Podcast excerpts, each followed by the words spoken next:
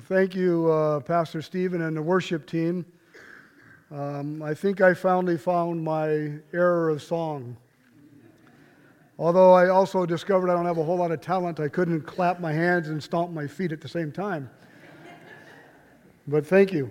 It's good stuff. Really good stuff. Well, we've um, been going through a series here at Calvary, and specifically, the series is all about our mission statement. And our mission statement is that we go and what?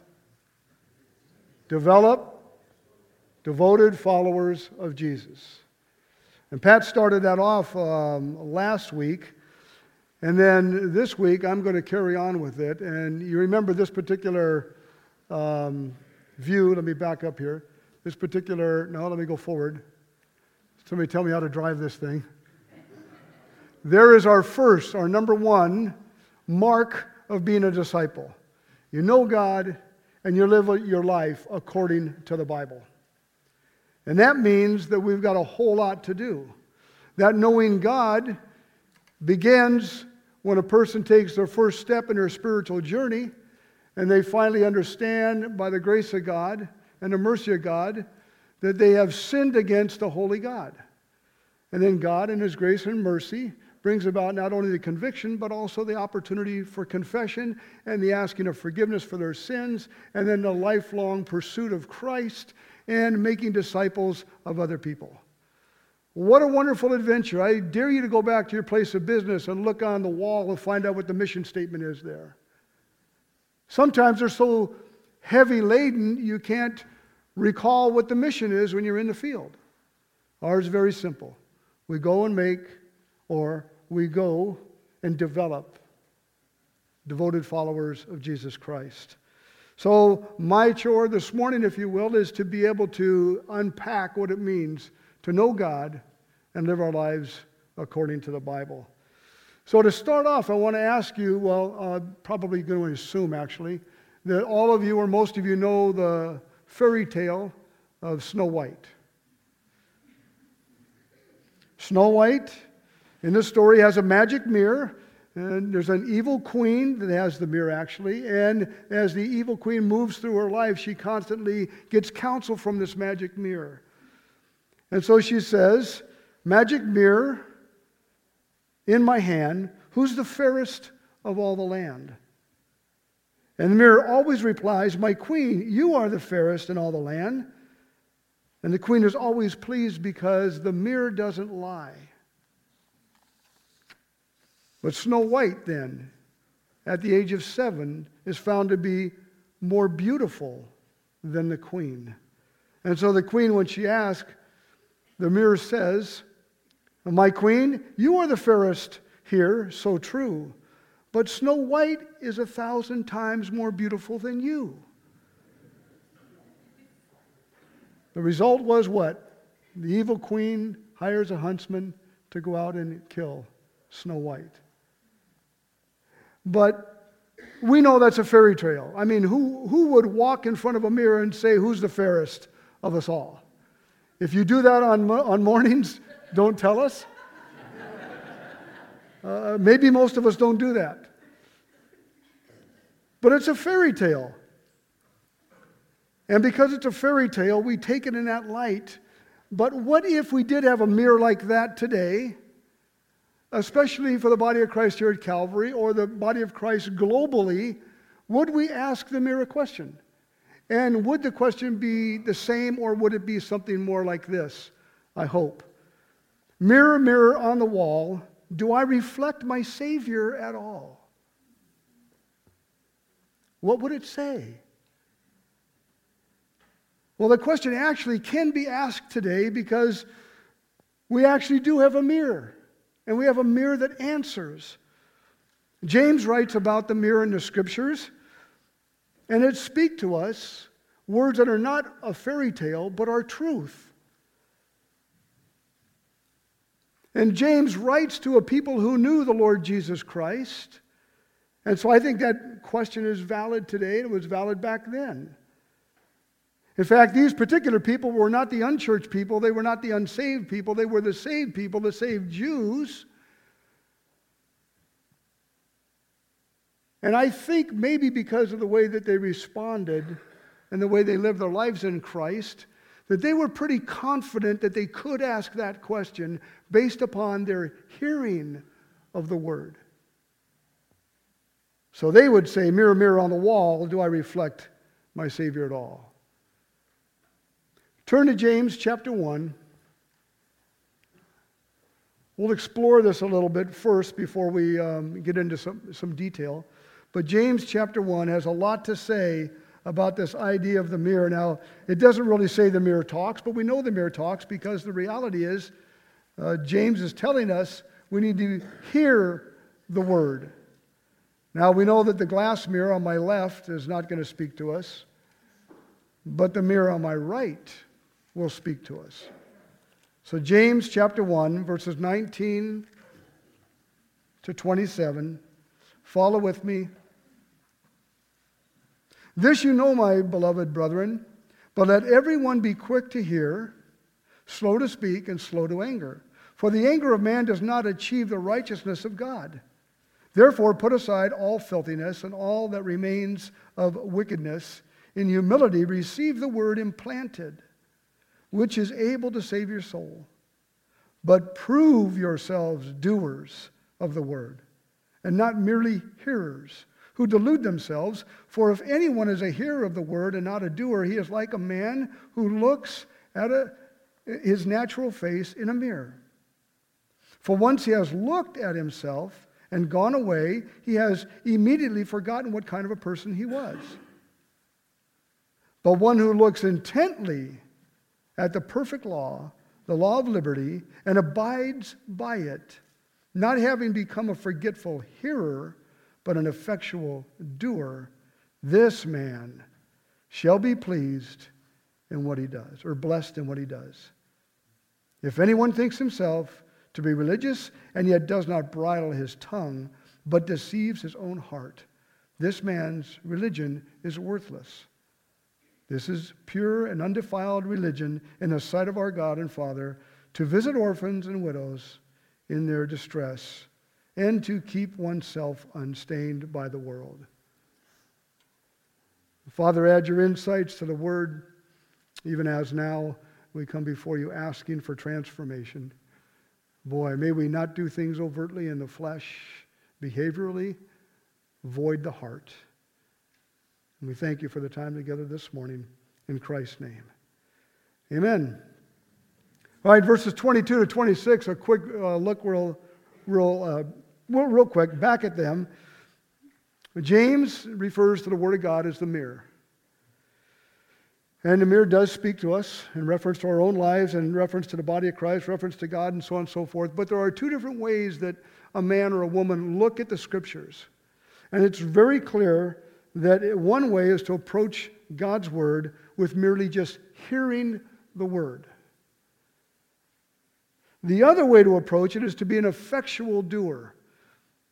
And so I've got a question for us this morning to, to begin our time together is how many of us as disciples wrestle with reading the Word, studying God's Word, and doing what it says. Feel free, raise your hand. That'll make the rest of us feel a little bit better. And then, how many of us would like to hear now about what this transformed life would look like and how to get it? And again, I think all of us would raise our hands. Who doesn't want a transformed life that we might be like our Savior? So there's the two fundamental questions for you to ask yourself as we go through this morning. The first warning that James gives us, he does give us three warnings in this particular passage, and he gives us three words of encouragement also. So the first warning is for those who are the unproven, if you will, the unproven doers. For obvious reasons, they're hearers only, they're not doers. And that first warning is beware of glancing. Just beware of glancing. And that, that refers to the word beware of glancing at the word to do a little bit of reading for whatever purpose. And then, as he says later on in detail, forgetting it. When I was reading the scripture, I thought, wow, this is so typical of even us today. We've got a busy, busy world. And there's so many things demanding our attention. In verse 22, do not merely listen to the word, merely listen to the word, and so deceive yourselves. Do what it says. That's the NIV. The NASB adds a little bit, but prove yourselves doers of the word and not merely hearers who delude themselves. So, this idea of being proven in who you are as a child of God rests in what you do with what you hear from the Word.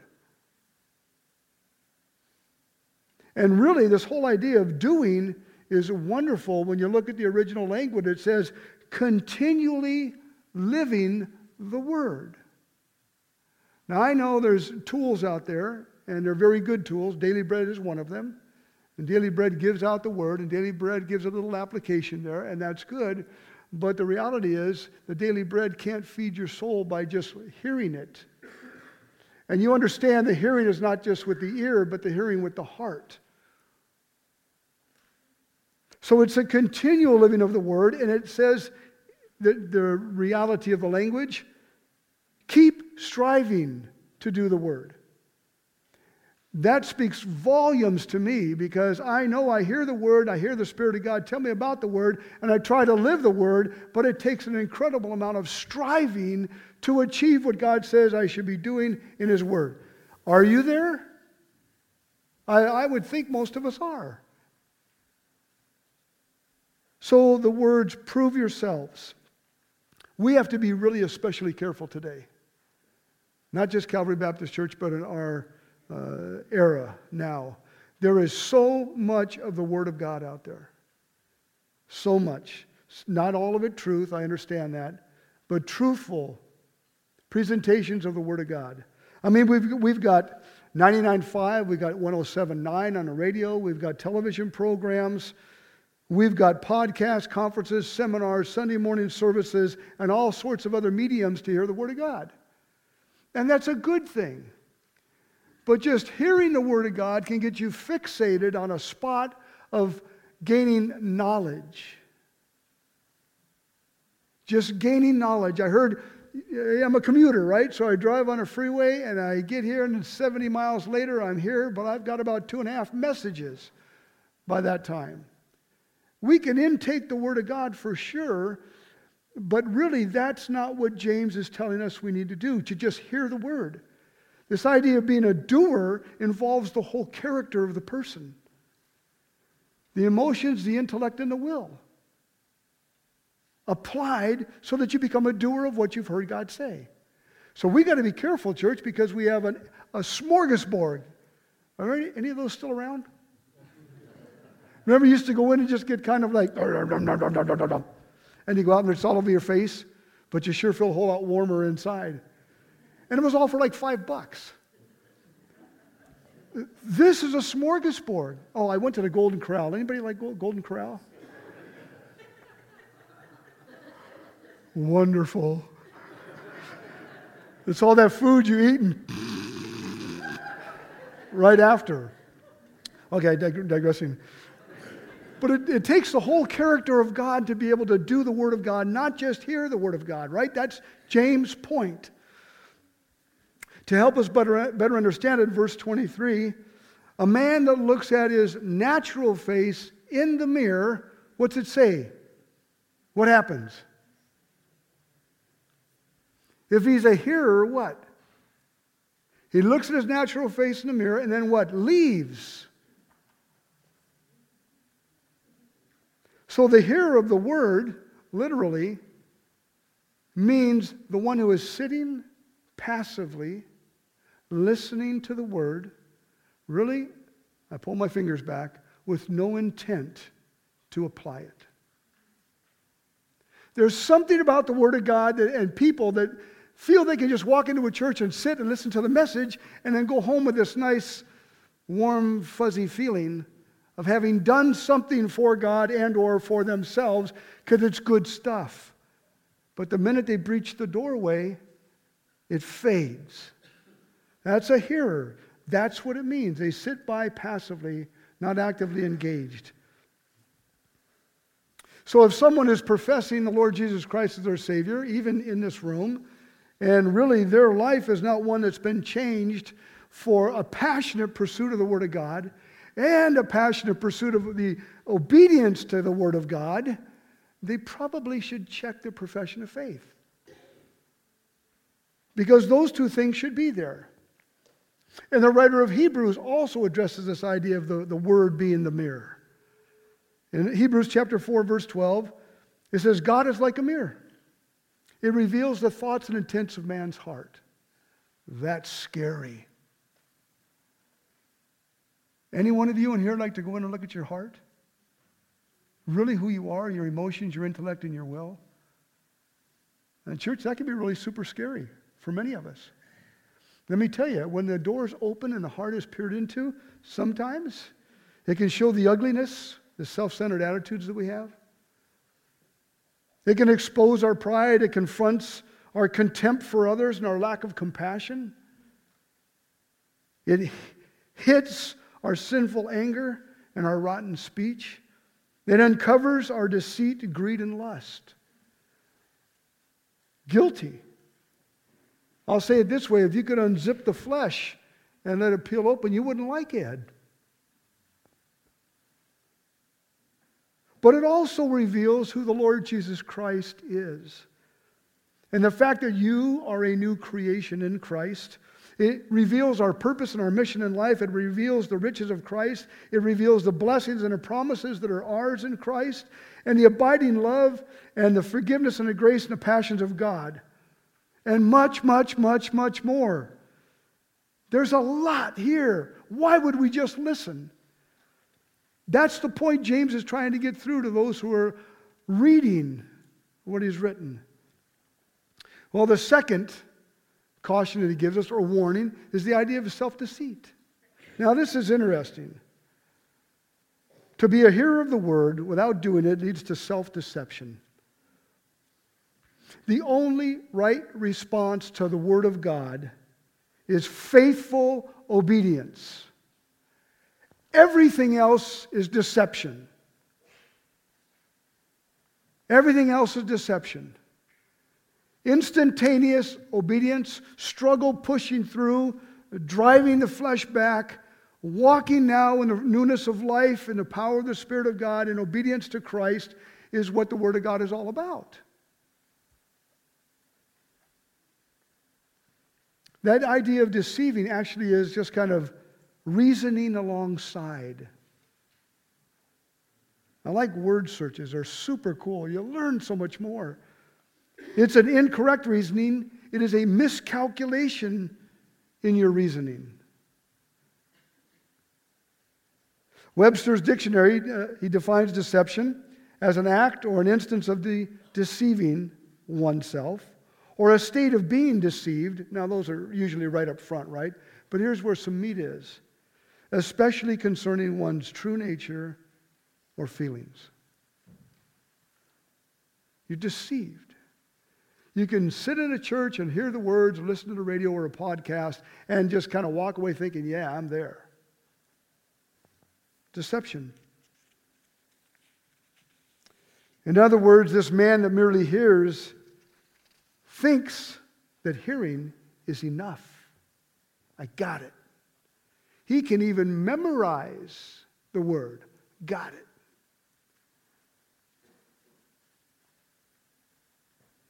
And that by hearing it some way, somehow, he's changed. Now, God's good. God honors his word. But he doesn't honor his word to the point where you hear it you do nothing. There's a cooperative effort with the Spirit of God for transformation.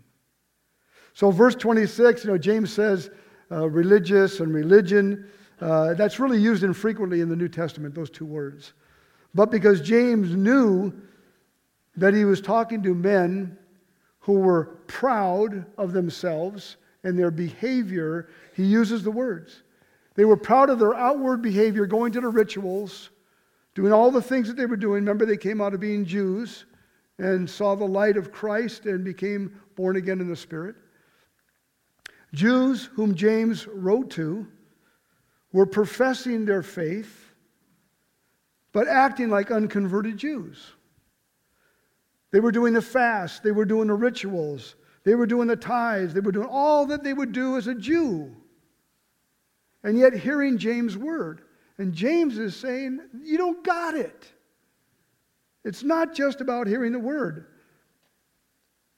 So when we come to church on Sunday morning, right, even right now, you guys could be passive listeners that are, I don't think so, but that are sitting there with no intent to go out the door and implement anything of what is being said. I don't think that, but you could be. I, I don't know. I haven't, you know, unzipped and checked. So, what does it mean to be a hearer? Well, the word really means that the man is com- contemplating himself. Hmm. Hmm. Gone. Momentary contemplation, a cursory look at himself in light of the Word of God.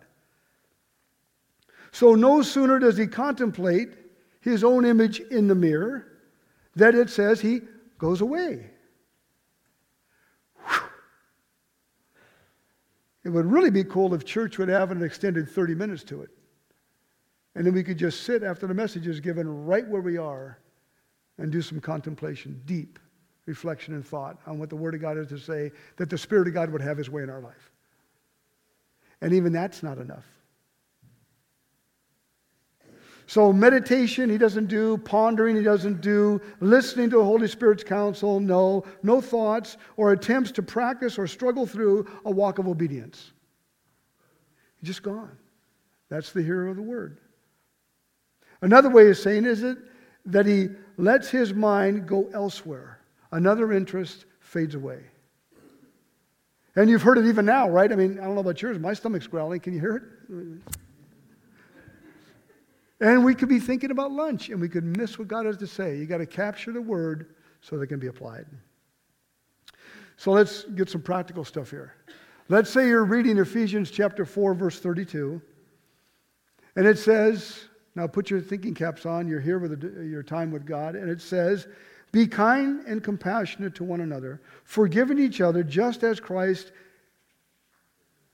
uh, just as in Christ God forgave you. Now, suddenly, then, during that time, you remember, I have bitterness. Wow, I'm really not being kind and compassionate to so and so. What do you do? You tell me. Let's have fun.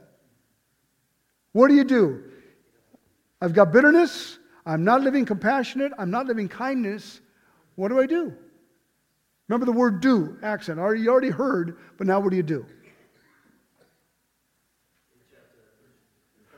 Okay, reach out to the person, confess, pray. pray. What other things do you do? Get up and leave. Get up and leave. yeah, yeah. You get up, leave, and go right and talk to the person, right? That's the effectual doer. There's an action that's called for that you have to do. And if you're like me, you got to do it quickly. Because if I give myself one moment of contradiction, one moment of running through my mind what that might look like, I may very well just cease and not go. So, immediate response. All right, a third warning that James gives us is the idea that we need to be aware of forgetfulness. We need to be aware of forgetfulness.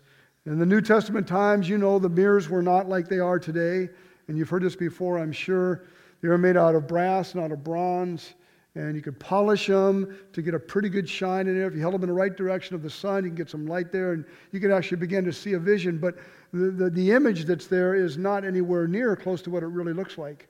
It's dim or it's distorted in some way. So it's still not clear, but you, you get something there.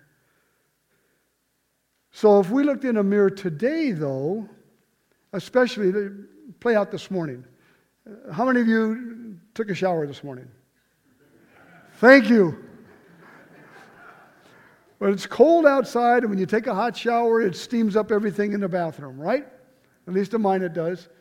And so you look in the mirror, and as you look in the mirror, you can see yourself somewhat. I mean, you can see your hair is flat on one side and it's stacked. If you get super, super close, you could probably make out your eyes, and maybe they're puffier than they used to be. And you say, What happened last night? But if you wipe it off, you can see a little bit more clearly. You can maybe see the redness in your eyes. Because our mirrors are pretty good in their reflection.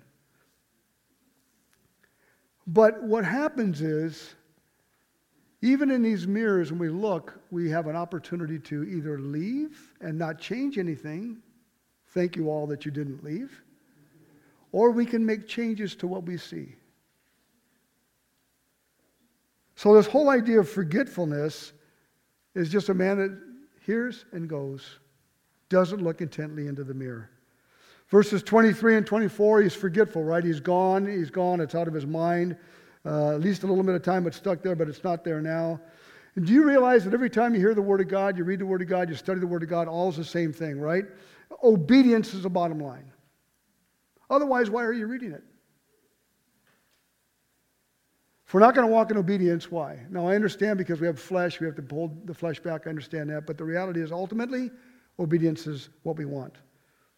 So the problem with forgetting has been all around Israel over and over again. If you look at Deuteronomy 6:12, God reminds Israel, He says, Then watch for yourselves that you do not forget the Lord who brought you from the land of Egypt out of the house of slavery. Don't forget it. And then in Deuteronomy 8 2, just, you know, a few chapters on from there, he says, You shall remember all the ways which the Lord your God has led you in the wilderness these 40 years, that he might humble you.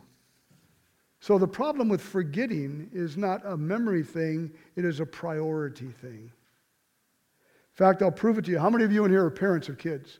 Well, you have to be parents of kids, but it could be a parent of, right? So you have some children. And when you tell your child, clean the room, I know my daughter, I had to tell her that. My daughter is more like me. She's not like Robin, she's more like me. She's not. Um, uh, no, she's. Let me look at it from the other side. She's more like me. She's bullheaded. She's stubborn. And so while we were raising her, right, we were raising her, she'd just go in the house and she'd leave her clothes and stuff on the floor. And I'm letting you into my life here, so don't spread this. Her clothes are all over the floor. And I walk in, what happened? And she's gone out of the room, right? So I go searching for her, and Robin says, don't, she'll take care of it. It's okay. So I leave, and I come back, and it's done. I thought, oh, that's cool. I said, how'd that get done? Robin says, I did it. so my point is, I tell her, clean your room. And the next time she did that, you know what I did? I confess. Uh, uh, she, she, Robin folded all the clothes, put them in there, so I took all the clothes back out again in agreement with Robin, right? Yeah. And I dumped them all on the floor back where they were. And I, right, my past career is law enforcement, right? So you have to obey the law or penalties. So I told her, you got to clean your room up. She goes back in, puts all the clothes back in the room again. And I closed the door. I said, awesome, really good. But normally, when you tell the child to clean the room and you come back an hour later, the room is just like that was, right? All messed up. So let me ask you is it because your child has a memory problem? Do this. They have a problem with what? Thank you. Priorities. Until you threaten, no, you don't threaten.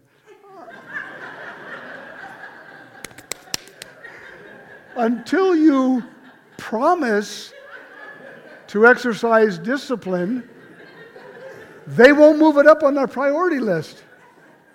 And so you throw out the promise. Now, where was I going with that?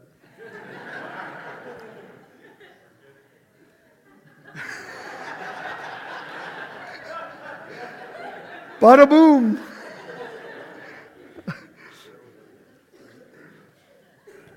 okay, the hearer of the word, the one that is the hearing and doing, the effectual doer of the word, has it up on a priority list.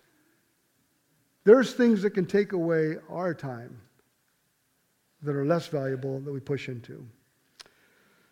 So, as part of CBC, right here with the mission statement, you know, we go and do what? Develop devoted or followers of Jesus, right? That's our mission statement. Matthew 28, right? 19 and 20. And in 20, verse 20, it says, teaching them to obey.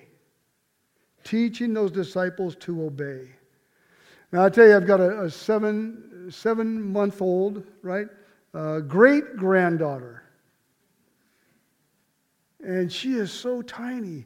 And it was so cool just to watch the other day how she was laying on the carpet. And, uh, you know, she's not walking yet.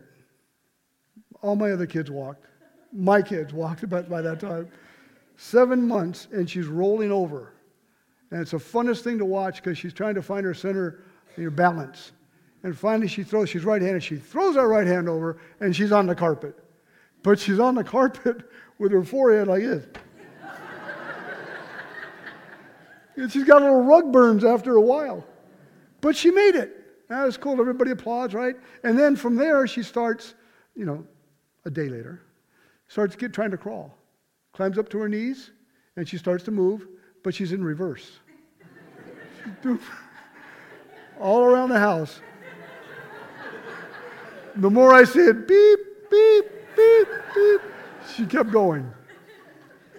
And she's sweaty. Robin reminded me she's sweaty, she's hot, she's frustrated, she's got a, ro- a, a rug burn on her forehead, and she's smiling.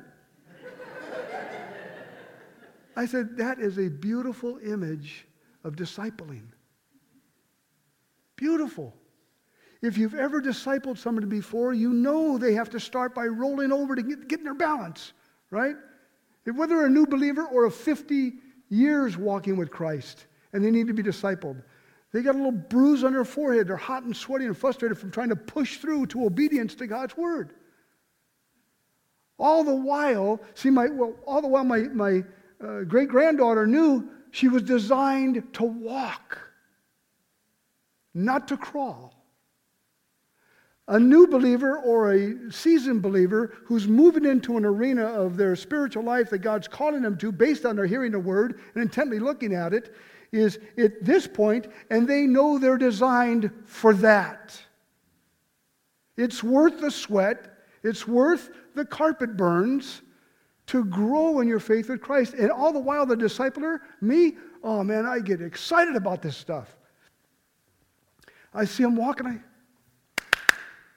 come on, come on, come on, beep, beep. No, no, no, come on. Don't, don't back up on me. And I keep calling them, just like God calls me. Discipleship is, I don't know there's anything funner than discipleship. If you haven't got somebody to discipleship, there's a whole world out there for discipleship. There's a church here, they could use your discipling. So that's all part of knowing God and living our lives according to the Bible.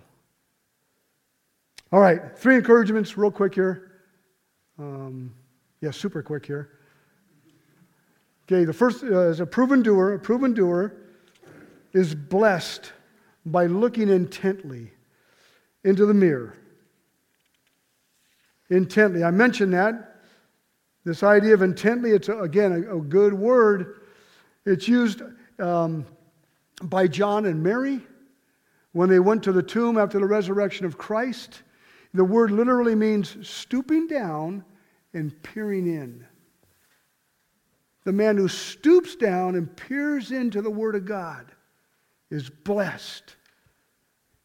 He's looking intently at the Word. There's all kinds of mirrors. I've got a couple of the mirrors down here, real quick. You know, there's this, this mirror here, you know, the handheld mirror. You guys have this at home, right? We all have that one at home. That's great. Um, I have one that is about five feet high, right, and real skinny. For me, it's a full length mirror. For some of you, it might not be. it's also narrow, makes me look good. I can't see outside the frame. But we also have these mirrors. These mirrors are for what? For, I mean, for the ease, right? They're lighter and they're simpler. But they're also for looking at the back in another mirror can, right? How's it looking back there? If it's shiny or not. There's other mirrors. There is the dreaded sometimes loved, but often dreaded. Oh, um, magnifying mirror, right? This one helps you get that two inch hair between your eyebrows that you didn't realize was there. Or the patch of whiskers, men, right there. Now watch, every, everybody in there is going to start like, yeah, I'm talking to this guy. you got it, it's gone. So the magnifying, there's all kinds of different mirrors used for different purposes, right? Well, I said all that because the reality is that mirror right there, the Bible, that looks into your heart is for one purpose transforming your life. Church, it's not going to happen by listening.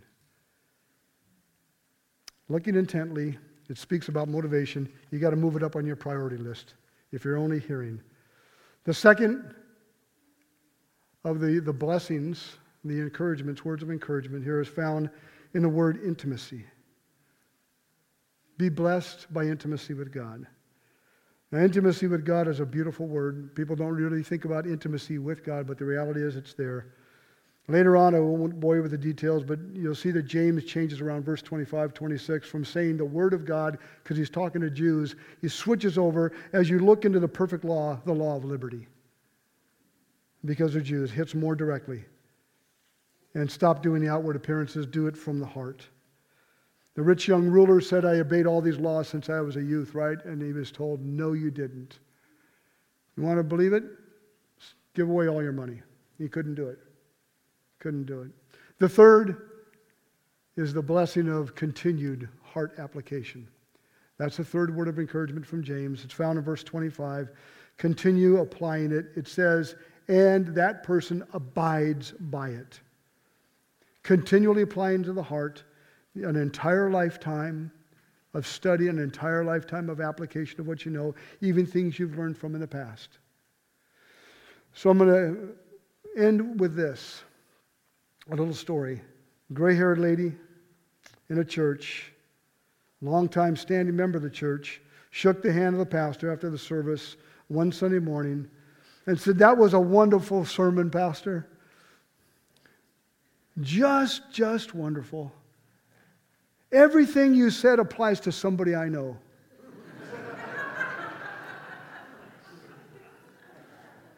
You get the point, right? James doesn't want us to think of something we can apply to someone else's life or that person should apply in their life. He says, I want you to do what the Word of God says. Be a doer of the Word, not just a listener. Let me pray. Father, thank you for your goodness to us this morning. Boy, you're a wonderful God. And Lord, I trust that even what was said this morning uh, was something that you will use in spite of the delivery in the lives of my brothers and sisters, that they would become mature, intentional hearers and doers of your word. May they understand what it means to be intimate with their God. Into me see. Allowing you to look in the cracks and the crevices of their heart and, boy, know full well that it's the Spirit of God that enables them to walk out and do what you've designed for them to do and what they've heard. To you be the glory with every obedient step from this church and the global church around the world. In Christ's name. Amen.